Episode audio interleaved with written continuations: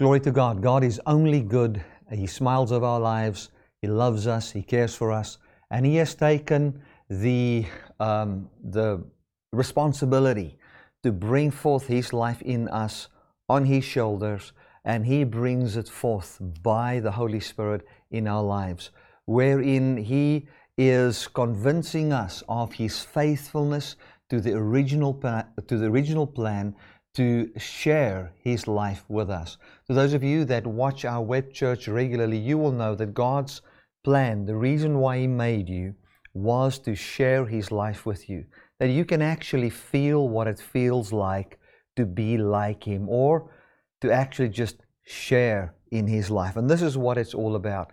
If we have got that point as the point of departure, then we can easily fit the good news and what is said in the Gospels into that frame. And we will see that this message is designed and is born out of a love relationship with us, wherein God's dream was to have people in His image, to be His likeness, the very image of God in the earth, wherein the fullness of God dwells bodily, wherein we can feel His emotions and actually have that live inside us, where there would be other people um, where we can actually express what is inside us towards. Amen. Where we can see the effect of love on others and on this universe. That is what this whole message is all about. It's about a good God that loves us, that cares for us, that is for us. Now, we are in a series where I've been talking about, we've had many Sundays. Last Sunday we didn't have a service, but the Sundays before that I was talking about the fulfillment of the law. And now we're going to continue with that, but I want to go and look at the effect of not accepting the good news on a person's heart. And we're going to read that from Romans chapter 9. Things wherein um, Paul wrote and he said that God hardened the heart of Pharaoh where it is said that God just hated uh, Esau and all of those things. And we're going to look at what is being said there. And we're going to look at the dangers. It might sound negative, but I want you to hear what I'm saying. We're going to look at the dangers of not seeking for mercy. If we are not looking for mercy on every page of the Bible, if we are not looking for mercy in our relationship with God, mercy being God bowing down and honoring us as His equal, wherein He loves us and cares for us, where, where He's got respect for us, where we've got deeds of compassion flowing from the very innermost being, the core of God towards us, treating us, blessing us with life eternally free from our works if we're not looking for that, if we're not seeking for that, it might be, oh, I want to say might be, it will be that our hearts will be hardened towards God. And that we would see the wrath of God, or what is called the effect of not having mercy in our lives. So, um, there are so many concepts in Christianity that we need to understand. Just in this first three, four minutes of this message, you can pause this, go and listen again and say, God, you know, Bertie mentioned some concepts here. Speak to me and hear what God says to you about these different concepts. Because there's so much truth in the resurrected Jesus and who he is and who God portrayed himself to be in Christ that we cannot dare to take any scripture and contradict the truth about who the Father is revealed in Jesus. What that means is that it doesn't help we take any passage in the Bible and we want to contradict the life of Christ with it. It is impossible uh, to, well, let me put it this way it's possible, but it is impossible to have a quality life and find scriptures and contradict the life of Jesus Christ with it. So, I'm going to look at Romans 3, and we're going to pick it off where we, on what I spoke about uh, two weeks ago, and then we're going to go to um, Galatians 4 a little bit, that I used in the communion, and then to Romans chapter 9. It says, Do we then make void the law through faith? God forbid. Yes, we actually establish the law. So what it says is, is that the law talked about living by faith. That is what the law says. So if you read the law correctly, then you will come to the conclusion that you will simply have to believe God for, uh, and you'll have to believe that He will bring forth life in you by His ability, and that He will bring forth the fruit of the Spirit in you, and that He will then bring forth uh, the resurrection life and immortality inside you, your children, the love, loved ones around you, and so forth. It will be have to be something that you believe in your heart. That is what the law actually says. If you read the Old Testament correctly, you will see it's not about a Jewish nation. It is not about some form of an ethnic group. It's not about a physical temple. It's not about the Ten Commandments. It's not about any of those things that we should do it. It's not about people groups like Jews and Gentiles. It doesn't talk about that. The Old Testament law, correctly interpreted, even before Jesus came, if you could take the old law, have no veil in front of you, and read it for what God's original intent was in that passage, you will have to come to the bottom line conclusion that it is not about a people group, but it's about God loving humanity and Him doing everything to save humanity, to save people, to love upon them, to give them a brand new life, to manifest His life in them and share His life with them, and to have a place where He can dwell and live with people, where we are the temple of God. Well, that's how Jesus read the Old. Jesus, when he read the Old, he said, Break down this temple, and in three days I will rebuild it.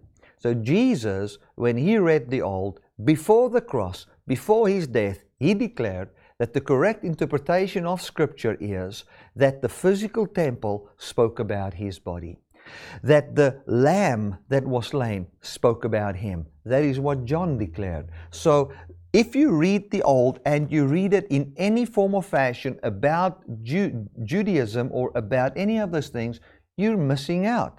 You're not seeing it for what it truly says. So, the passage in Romans says that do we then make void the law through faith? God forbid. We actually bring forth and manifest that which the law was all about. Amen. Now that brings peace to my heart. Let me tell you why. It means that God didn't change anything, that it was always His plan. It wasn't as if God in the Old Testament was a law driven God, and now in the New is a love driven God. It is a God that had a love story from the beginning. And He was reaching out to blind people. And he was trying to show blind people and to unveil their minds to show to them who he truly was. Now, when I was, um, you know, at the funeral, my mom's funeral, I could say to the people there that it wasn't God that came and took my mom's life. It wasn't God that was um, punishing my father because he missed two, two Sunday services or something like that. It wasn't God taking her life. What happened was the good God, the good God from the beginning, the God that promised his life from the fall of Adam and Eve, who even before the fall made his life available as the only life. And when the fall came, we saw how what he promised from the beginning, which was that my life is available for you, we can see how, doesn't matter what the circumstances, he always sticks to his original love for man and now makes his life available maybe in a different form or however it's needed in the situation wherein man is. And in this case, the case of man sinning, he came to a cross, died, was raised again. And so the life where, where he said, Eat of the tree of life, was shown. That was the only way. It was like that before the world. Uh, um, the world came to fall, before the world system was introduced through Adam and Eve in our relationship with God. And now even after man came and sinned, that same God shows forth his love to humanity in Jesus. That truth is now just manifested in this form. It's like me saying to my son, I love you. And then, um, and then I, I, I, make a meal and I, I put a meal in front of the table and I said, Come and sit and eat with me, my son. And as he, and on the way, when he's on his way, maybe from the shop, on the way here, he might be in an accident. And then that love that I had in, or that I have in preparing the meal for him is now revealed in what he needs today. And that is, if he was an accident, I would race there, or I do whatever I want, uh, spend whatever money I have, pray, get him to be well again. So the love that I had, that I have for him in a healthy relationship is shown in sharing in a meal. When he is um, away from home, it might be shown in telephone calls. When he's in a motor car accident, it might be shown in me rushing towards that. So, in the very same way, Jesus, from, or God the Father, from before time, He said, I'm, I'm good to you, I love you, and my life is the only life whereby you can have and share in my quality of life. And when Adam He showed that forth again. Now, I could say that God, in His love, comes, He grants life to man, man becomes uh, uh, a, a, man lives on this earth and while he's on this earth he comes and he says from the beginning your life is secure in my hands let me take care of your life when my mom or anybody who passes away when their body cannot contain that life anymore then that life is now in the very hands of God and God will then prepare a body through the resurrection of Jesus Christ so that what He has promised from the beginning can then manifest. So, um, if someone passes away, your life, and he believes in the Lord, your life is safe in the hands of God because your life is not in your own hands. You're not saying, I'm taking the responsibility to preserve my life. I'm taking the responsibility to see that my life will exist forever and be forever. No, you are saying, God, I cannot preserve my life. By my own ability, I cannot even reach 120 or 130. But years uh, on this earth, I cannot preserve this life. But I see that you have conquered my sin, you have conquered my death, and my life is in your hands. And that's exactly what Jesus did when he died. He said, Father, into your hands do I give my spirit. And the very life that was animated in that human body was then in the hands of God. What did God do? God went and he recreated or raised that body up to be an even better body, a body that can house the very life God grants to granted to Jesus. And then Jesus came forth immortal in a human body. And that is the same God. The, the, the God of Jesus, the Father of Jesus, when he was born from Mary and had a corruptible body, that's that same God is the God of Jesus in his resurrected body, is the same God from the beginning. And that's why it says here that through faith we actually establish the law that God had in mind from the beginning. And that law is you trust me and I give you life. Amen. Then Galatians 4 says that as long as what we are under the law, now, now it sounds a bit contradicts here, but now he's talking about the way wherein the Jews were looking at the law. He says, if you by your obedience to the law want to have life, your life cannot be called the life of God. It is the life of your ability. It is your ability animated by looking at rules and regulations. You are actually seeing in manifestation the works of yourself. That is what it is. And now God comes and He says, Man, let me, I want you to get out under that thing where you try to manifest life and bring forth life, and I will be your life. That is what he says. He says there, he came to redeem them that were under the law. Why? That they might receive the adoption of sons. In other words, he says, I want to take you out from under the law where you, where the life you live is the son of your ability. You see, when you live under the law, the life that comes forth is not, you cannot say God is the father of that life. You have to conclude that your own ability is the father of that life. That's what you have to say.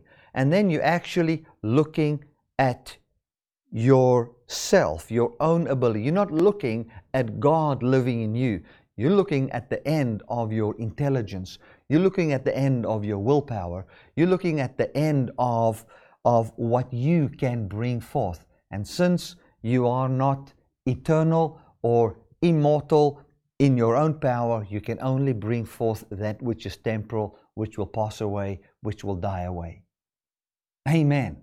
Glory to God.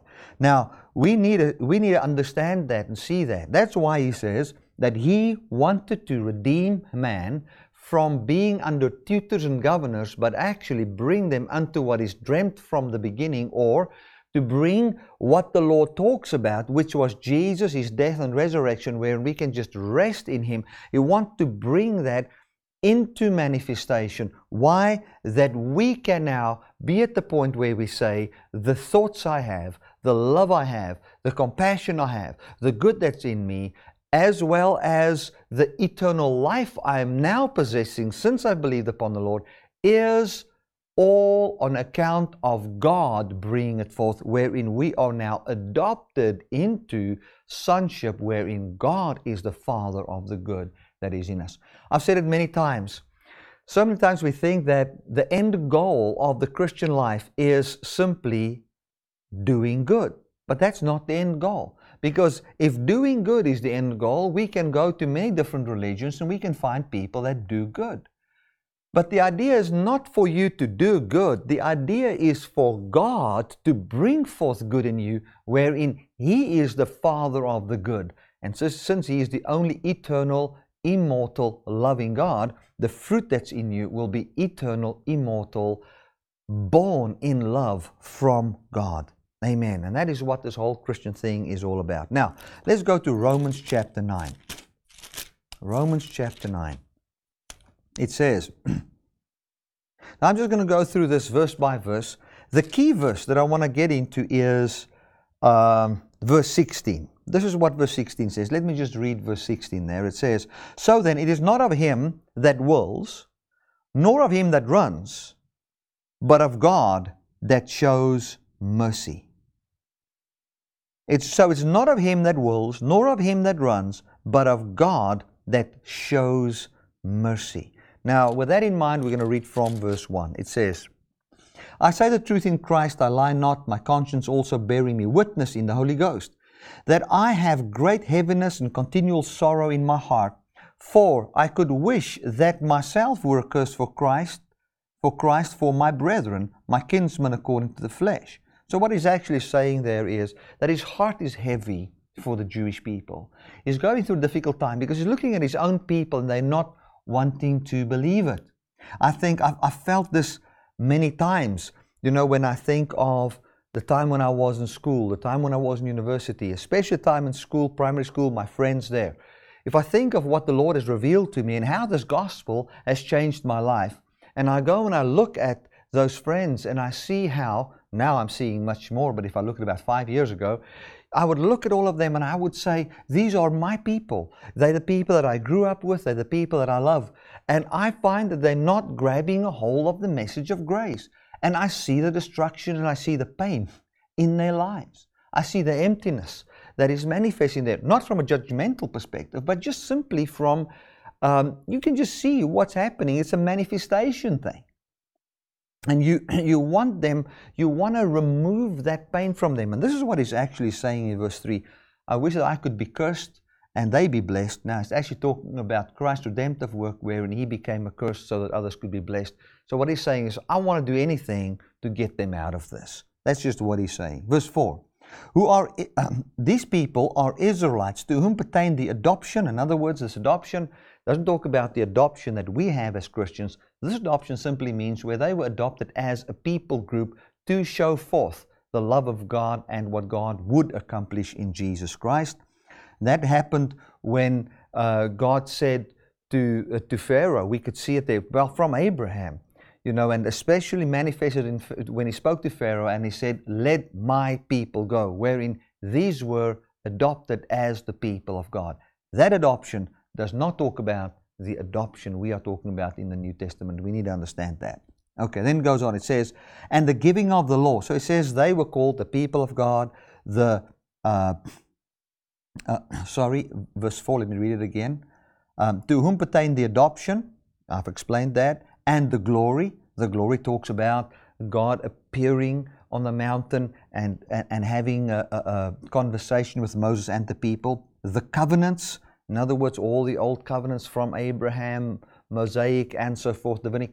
We, we, we look at all those covenants that they had was towards those people and the giving of the law, talking about Ten Commandments, the services of God, and the promises. So to these people were the promises that were made to everybody given so that they, they would be the carriers of this of this, these promises so that the world could see the love of God. Talks about these, these Jewish people who are the fathers and of whom, as concerning the flesh, Christ came, who is over all, God blessed forever. Amen. Not as though the word of God had taken no effect, for they are not Israel which are of Israel. Now Paul comes and he says, Listen, man, not all the the fact that you are a Jew doesn't mean, or the fact that you're a physical Israelite doesn't mean you are called the Israel of God. Okay. Goes on in verse 7 Neither because they are the seed of Abraham are they all children, but in Isaac shall your seed be called. Now he's coming and he's bringing something very powerful here. He's coming and he comes and he says, Listen, the, the whole thing about a physical Israel, the Jewish, physical Jewish nation, and all those kind of things is not what it's all about. Because if we look at physical Israel, we have to come to a point where we say, God has failed. But then he says, But bless God, not all that are of Israel are Israelites. And he comes and he brings something brand new here to the Jewish mind, which by them would be called blasphemy and would be called a contradiction of all Scripture. But what he's saying is, what makes you an Israelite, what makes you a child of God, is not your ethnicity, neither your obedience to the law, but something completely different and he says that trying to think that you have to live by the law is a cursed life. And I wish that I could basically do what Christ has done and become a curse for my own people so that they can be free. But since Christ has already done that, I'm just going to preach the gospel. That's what Paul basically says. Then verse 8 This is, they which are the children of the flesh, those are not the children of God, but the children of the promise are counted for the seed. So, what he says here is that the physical people, the physical Jewish people, are not counted as the children of God. Now, I can immediately hear some people uh, clicking end of the message. I don't want to listen any further. Anti Semitic, any of those things. This is not anti Semitic. This is a message that can bring forth the power of God, the fruit of the Spirit inside you. And I want to say this if you right now say, let me switch this off, it's already speaking of the first fruit of the hardening of the heart that Pharaoh had. Now, I want you to hear me out and hear what I'm saying because the reason why I teach this is because we've had this idea that God just came and hardened Pharaoh's heart because he's just God Almighty. That's not the truth. okay, we're going to look at how the hardening of the heart happens. We're going to look at how God hardened Pharaoh's heart. What happened there? So here it comes, and he says, Listen, I want to say to you that to the Jewish people were given the law, were given everything that God wanted to say to the people, but they couldn't attain unto this law. And if you just look at the legalistic way of le- looking at the law, you will find that they have failed. But God has, has not failed in giving this to these people because the Israel that God had in mind is not a physical nation, but it is people who believe and trust in Him who can actually say, It is not by my works, but by God that promised. Amen. Listen to this. Not as though the word of God had no effect, for they are not all Israel which are of Israel. Neither because they are the seed of Abraham are they children. Now, what does Paul say? It means that it doesn't, you cannot call yourself a child of God or a son of God because you have Abraham as your father. That is what John said. John said that God from these stones can bring forth children unto Abraham, and you think that you boast in being children of Abraham. That just means nothing. We just find that uh, uh, uh, uh confirmation right here. Verse 8. That is, they which are the children of the flesh, these are not the children of God, but the children of the promise are counted for the seed. For this is the word of promise At this time will I come, and Sarah will have a son. And not only this, but when Rebekah also had conceived by one, even our father Isaac, for the children being not yet born, neither having done any good or evil, that the purpose of God according to election might stand, and not works, but of him that calls. Do you see what he's saying here? He's saying that sonship is not found in obedience to commandments. But what the law is actually saying is that God is promising blessing. And we can find that God made a promise to Abraham, and then Isaac was born. And in Isaac, we find these people were blessed. But it was not in the physicality of it, but it was in the fact that God made a promise and kept to his promise. That is what it's all about. And this is what Paul is driving at. Paul is driving at the resurrection. He's driving at the promise that we have in the fact that Jesus conquered sin and death. And he is actually saying that the children of God are those people who are born out of the promise, meaning those who believe the promise and has faith in God that would fulfill the promise. These are the children of God. Now what I what I mean by that is these people their lives are born from God. So, as long as what you are legalistic, as long as what you're under the law, as long as what you are seeking justification by works, as long as what you seek peace and comfort and a stable future by obedience to principles and commands and all those kind of things, I want to tell you, you cannot make the claim that the good fruit coming forth in your life and the good you do by obeying those commands has its origin of God.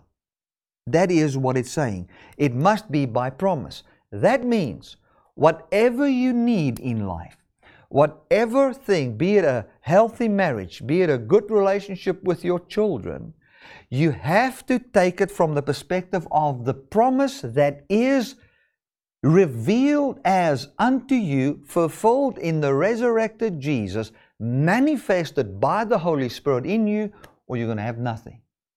Let me make it very practical. Uh, this we're not going to have uh, Sunday services for basically the rest of uh, uh, this year, and the reason for that is we would have had, but um, the reason for that is my son and I we are going on a trip to Zambia where I'm going to visit eight churches in in Zambia, and my son is finishing school. It's his basically his last year in the house. Next year he's going to go to Brazil if everything works out well for about nine months. He's going to come back, start his own business, and so forth. Might be going to America, we don't know. We will see. But this is the last time I'm having him in the house. and what we're going to do is, I'm going to take my motorbike and I'm going to spend some quality time with my son. And we're going to go up here, and it's about a four day, five day drive there. And we're going to preach there for five days, and then we're going to have another four, five day drive back. If I must come and think, by that I'm going to have, and by doing this, I am ensuring a good relationship with my son, I'm under the law.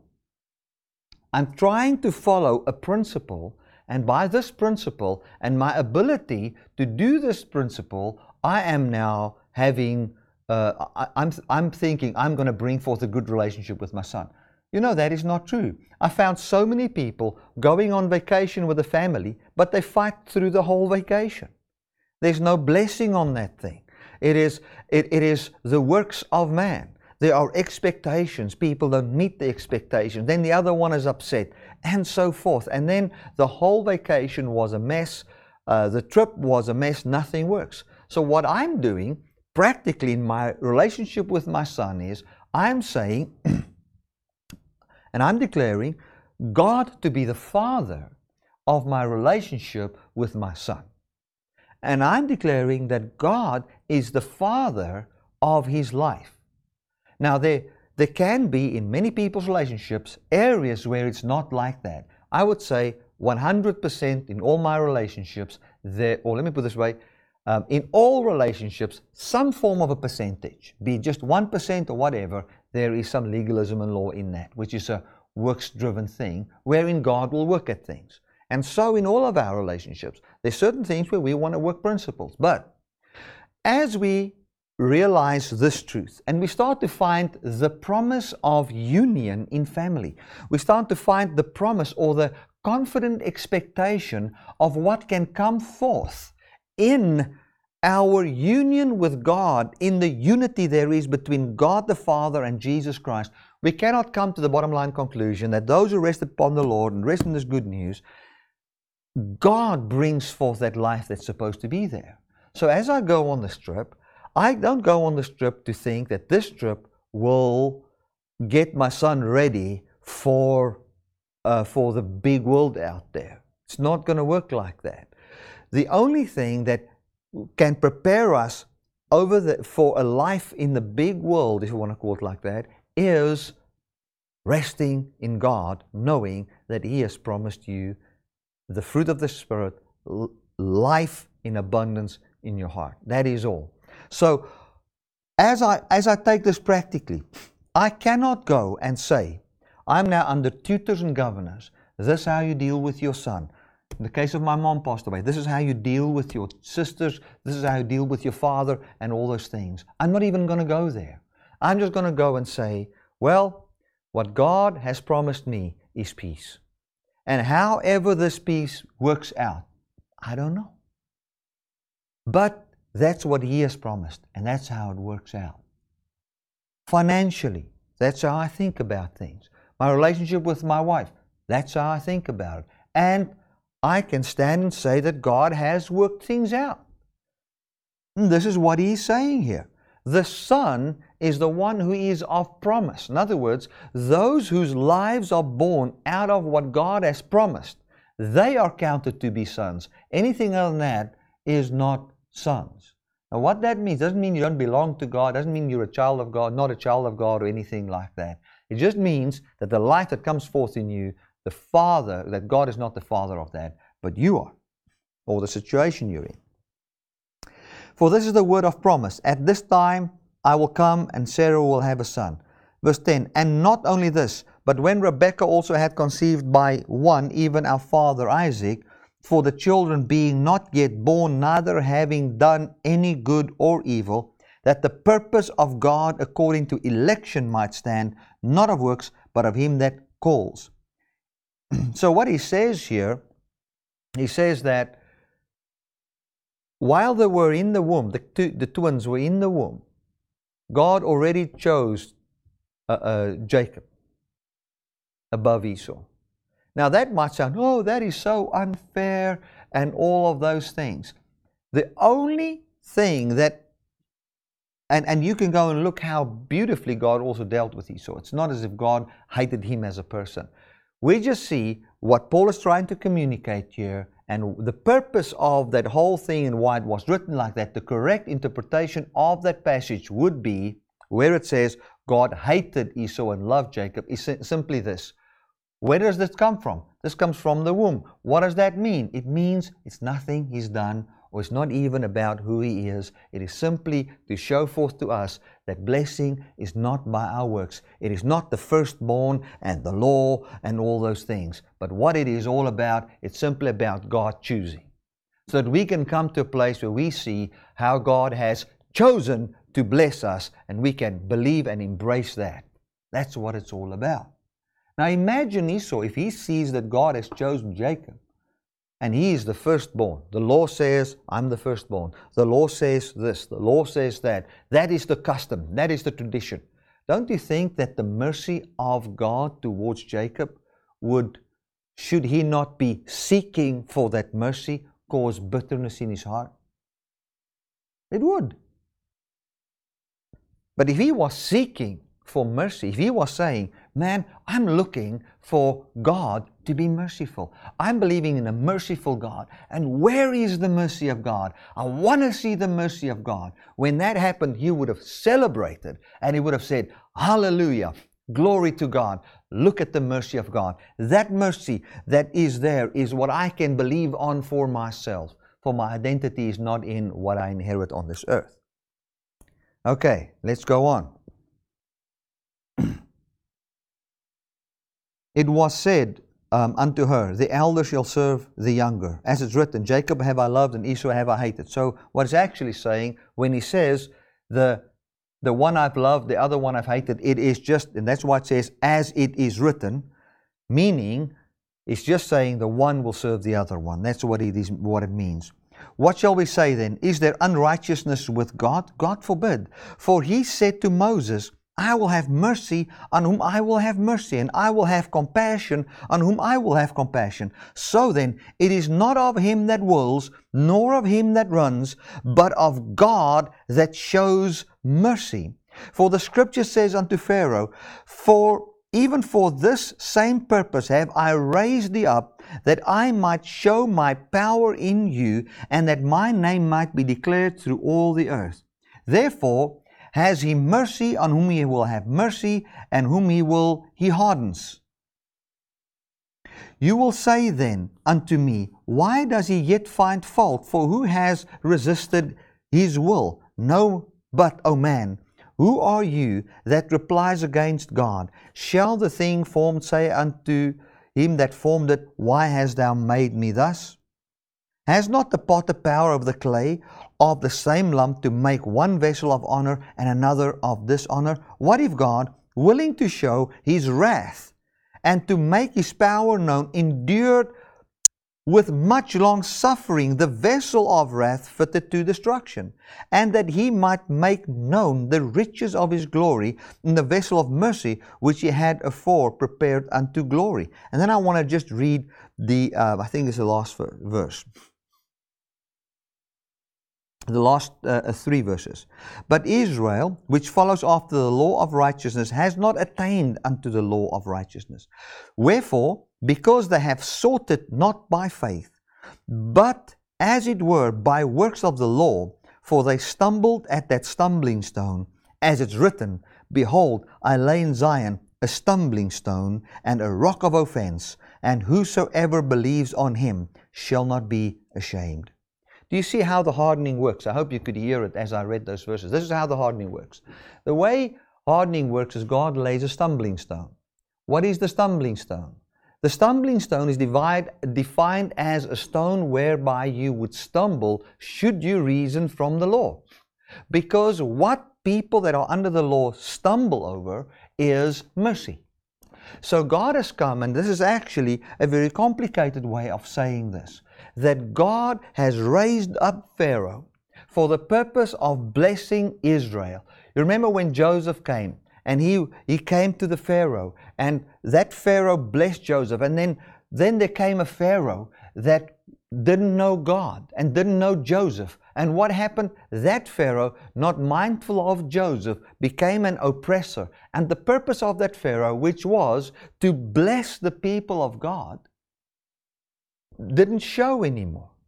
And he was not looking at how to be merciful to the people of God. He was not a shower of mercy anymore. Then God came and he said, Well, I'm still a God of mercy. So let my people go.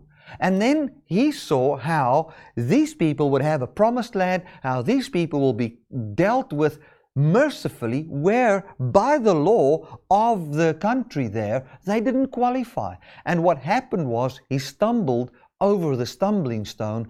And since he wasn't looking for mercy on where God would be merciful to people, and then saw the mercy, yet he was not looking for it, it hardened him. And that's why we can say indirectly it was actually God that hardened him.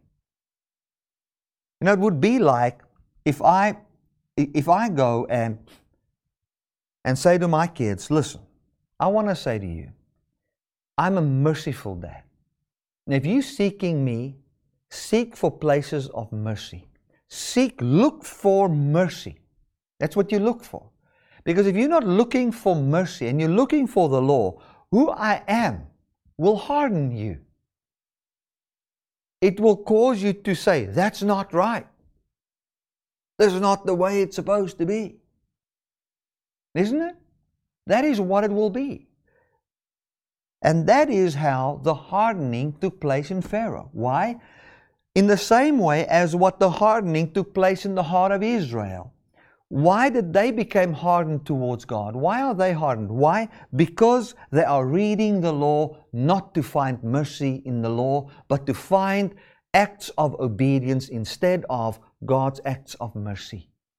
If you are looking for anything in the Bible but God being merciful, justifying the ungodly, free from their works, if you're looking for anything else than that, you will see the goodness of God and it will offend you. It will harden you. Not because God decides, well, I want to harden you now.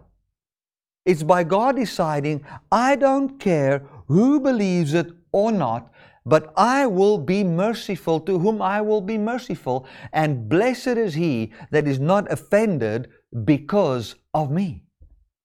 Remember what, what Jesus said, those words to, to, um, to the messengers of John. And he said, Go and tell John, the blind see, the deaf hear, the kingdom of God is now manifesting in the earth, and blessed is he who is not offended because of me.